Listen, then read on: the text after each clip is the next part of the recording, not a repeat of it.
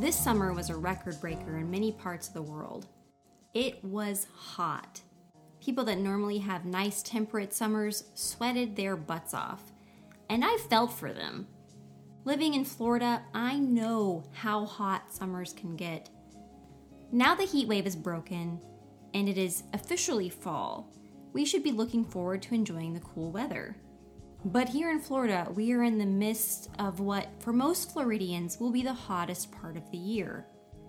It's hurricane season, and what that means here in Florida is that large parts of the state are likely to be without electricity for extended periods of time. And that means that the air conditioner will not be working. Trust me when I say there is no heat quite like post hurricane heat, when the temperature is in the 80s or 90s and the humidity feels like it's 150%. And there is no air conditioning, no electric fans, very little breeze, and nothing to distract you from the sweating and bugs, but the effort of cleaning up after the hurricane.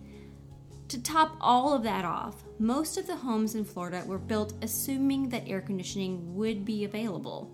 So they tend to heat up and build up moisture fast when the air conditioning is no longer available. After every hurricane, while I am laying on my stripped down bed, wearing as few clothes as possible and sweating at midnight, unable to sleep, I think, how did people deal with this kind of heat before there was air conditioning? On this episode of Hang Your Hat, we will explore ancient air conditioning methods, some of which are still used today, and see how I and my fellow Floridians can beat the heat the next time a hurricane strikes. Throughout history, one of the best ways to beat the heat has been to catch a breeze, and houses were often built with that in mind. No place was that more true than in the Middle East, which can get blisteringly hot in the midday summer sun. Many areas in the Middle East are regularly among the hottest places in the world, so it is no wonder they came up with an excellent way to cool off as far back as ancient Egypt. What they came up with is called a wind catcher. The most basic wind catcher is a tall tower that is capped at the top but has one or more openings on the side of the tower. The open sides face the prevailing wind and catch the wind as it blows toward the tower. The wind is then brought down the tower into the home below, cooling the building's interior. In this case, the wind catcher doesn't cool the air, but the fast moving air does provide a cooling effect, just like a fan. But wind catchers can get much fancier than that. Some wind catchers are used in combination with underground canals or reservoirs, which stay very cool underground. In this case, the wind catcher sits over the underground water source, and the opening in the wind catcher faces away from the wind. On the windy side of the windcatcher, a tunnel is dug down to the underground water source. As the wind blows, some wind blows over the windcatcher, creating an area of low pressure behind the windcatcher, and some wind blows down the tunnel. The wind that blows down into the tunnel then rushes over the water, cooling the wind. The cooled wind is then sucked up through the house up into the wind catcher, by the area of low pressure formed behind the wind catcher's opening.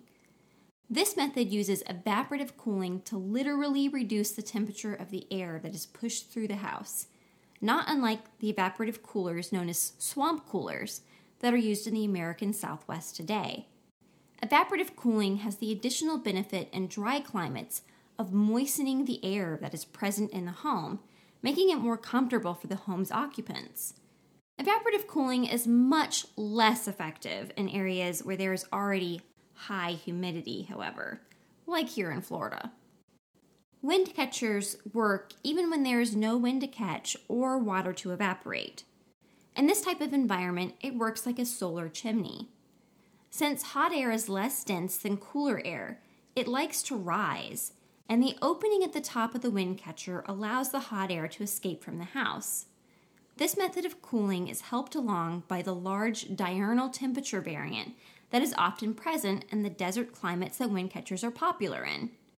At night, the temperatures drop significantly, and some of that cool air is trapped inside the house, staying low in the house, while the less dense, warmer air escapes. However, when a wind catcher is used in this way, it can't cool the home to temperatures lower than the nightly temperature. While it may seem like modern air conditioners are the obvious choice over wind catchers, the wind catcher's ease of maintenance and energy efficiency mean that they have been gaining in popularity in recent years, even here in the Western world. The Visitor Center in Zion National Park in Utah currently utilizes a wind catcher to cool down its guests. Passive cooling technology is not new to the American Southwest, however. One of the world's oldest passive cooling techniques was used by the native Anasazi tribe of modern day Arizona and New Mexico over 2,000 years ago. Like many ancient people, the Anasazi noticed that it was a lot cooler underground or in caves and used that fact to their advantage. They built their homes in cubbies on cliff faces that would help regulate the temperature of their homes. But you should not imagine a hovel dug out of the side of a mountain. Their architecture was quite advanced and their structures were large and elaborate. Picture a huge overhanging cliff jutting out into the air. Under the cliff, in its shadow, is a many tiered city. The buildings made of sandstone and positioned close together, windows facing out, looking onto what may have been plazas and large wells. The Earth itself is wonderful at absorbing heat slowly and releasing it slowly over time, making homes that are built into the Earth good at both heating and cooling. Over the course of a day, the rock and soil is warmed only slowly by the rays of the sun, keeping the surrounding environment cooler than it would be otherwise. Then, over the course of the night, the temperature drops and the earth releases its heat slowly, warming the area around it slightly. This form of passive cooling works best in areas where there is a large temperature gradient between night and day, like the deserts of the southwest US.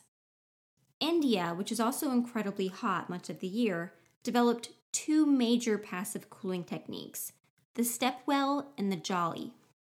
A stepwell is basically what it sounds like it's a well like structure housing water with steps wrapping around the outside of it down to the edge of the water. Structures like homes or workplaces were built on top of or around the mouth of the stepwell. These structures were cooled when the water in the stepwell evaporated, again using evaporative cooling to drop the temperature of the structures adjacent to the stepwell. A jali, on the other hand, is a perforated structure that surrounds the outside of a building, like a second skin. It is fitted a few feet outside the building creating a layer of air and air circulation between the jali and the building. Jali lets the filtered light into the building while still providing a great deal of shade and privacy. While a jali does not reduce the temperature of the structure it surrounds, it does help keep the temperature consistent by insulating the building from the worst of the sun's harsh rays, so the building does not heat up as easily as it would otherwise.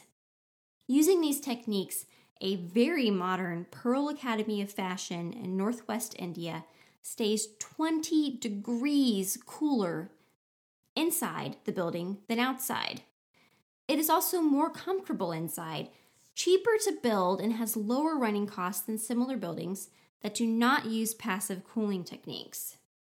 Ancient peoples didn't rely exclusively on passive cooling techniques, however. The ancient Chinese invented an active cooling system that is still widely used throughout the world today the fan. Around 180 AD, during the Han Dynasty, a Chinese inventor named Ding Huan created the first rotary fan. It was the great great grandfather of today's modern ceiling fans. Prior to his invention, fans had pretty much been hand fans or flapping bits of material like carpets or palm fronds. Huan's fan consisted of seven wheels that were each 10 feet wide and were completely human powered.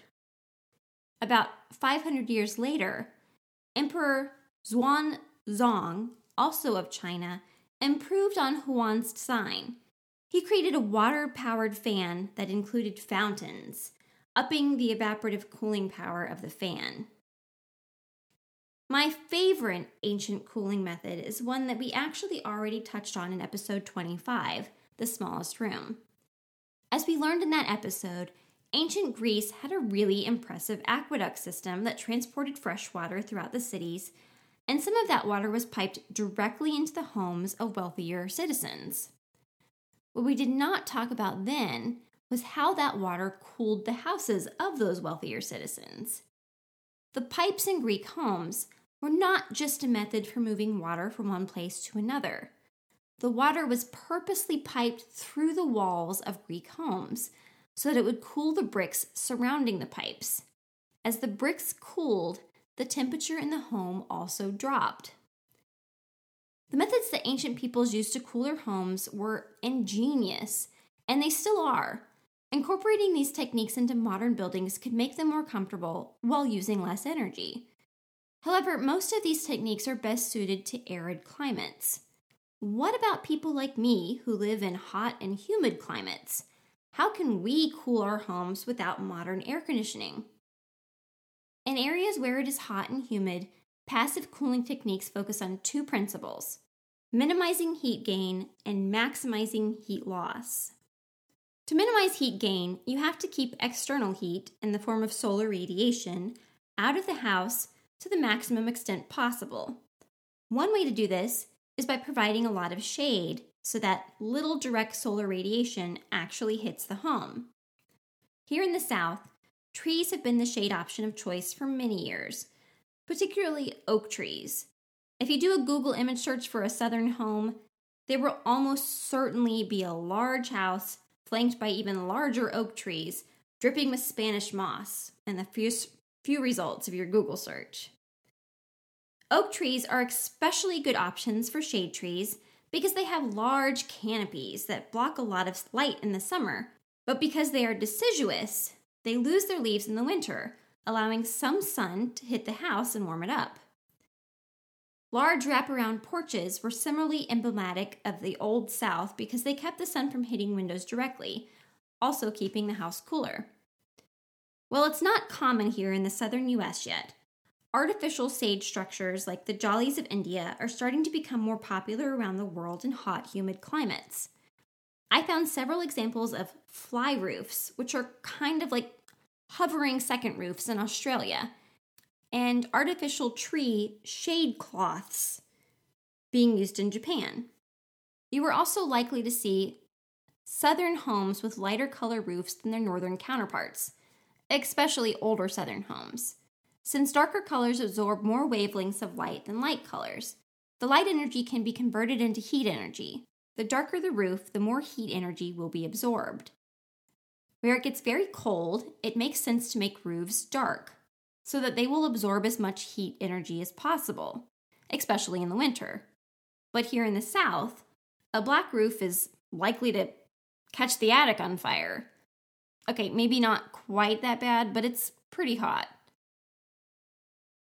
Southern homes tend to have lighter roofs to reduce heat absorption. However, I think you do see a wider array of colors now than in the old pictures of the region because we have air conditioning. Insulation is also really important in hot climates to keep the heat out of the house.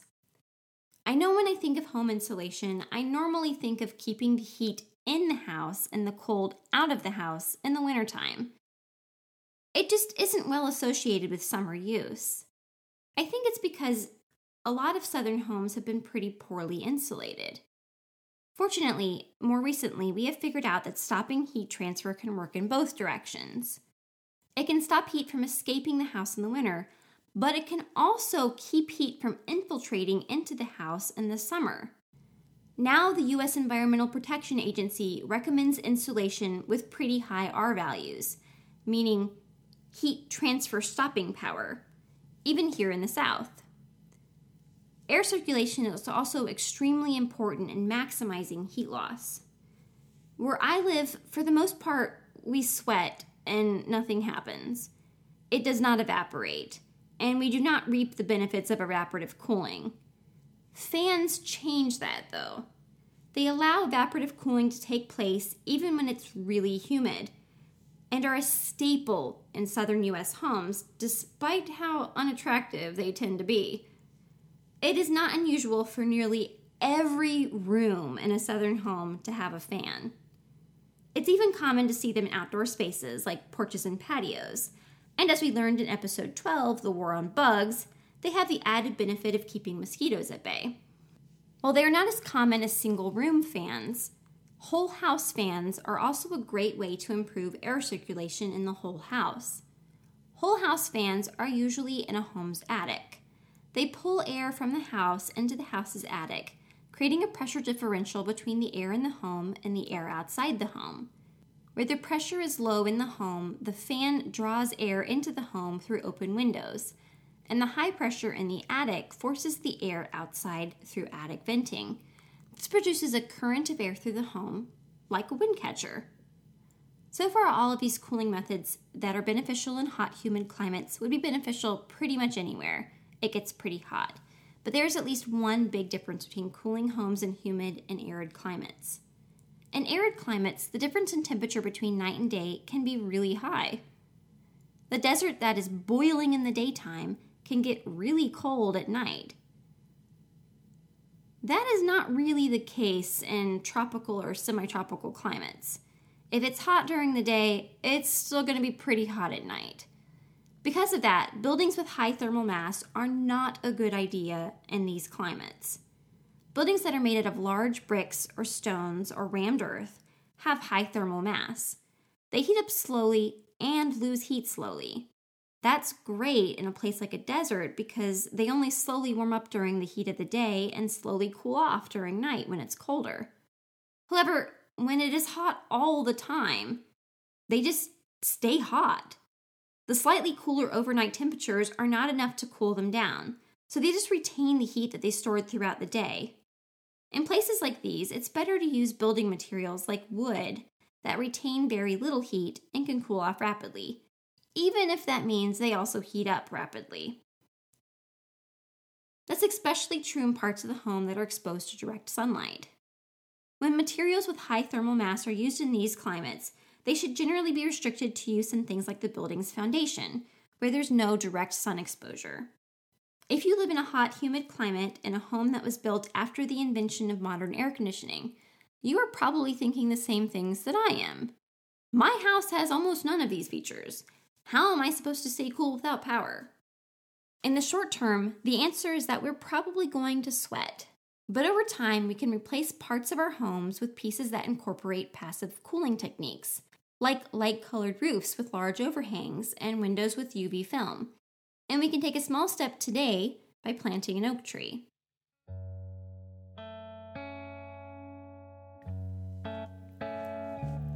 I've been waiting to record this episode for about a week now. Um, funnily, as I was thinking about the possibility of a hurricane hitting and why I would want to cool my home naturally, a hurricane hit my home. Uh, Hurricane Michael hit my region, and I've been waiting to record this until I got my energy back. I was fortunate enough to be, you know, very lucky. We, while my neighborhood had a lot of down trees, and you know, some people did lose some property. Um, nobody around here was seriously hurt or injured, and you know, everything can be repaired but some parts of the state did receive some, you know, really devastating damage. So I would really encourage anybody who is interested in helping out, um, you know, please try to do so. And if you're at all inclined, I'd, I'd really um, encourage you to reach out to them. I'd also like to thank everybody for listening today. I know a lot of people were understandably concerned that I was pod fading. Uh, I'd like to assure you that I'm not and I hope to be back to a normal schedule pretty soon. If you want to find out why I took this unplanned break, you can read about it on my blog, dorkincrafts.com. Until next time, if you have any questions, comments, or suggestions, you can leave a comment on hangyourhatpodcast.com or you can email me at hangyourhatpodcast at gmail.com. Hang Your Hat Podcast is a member of Patreon.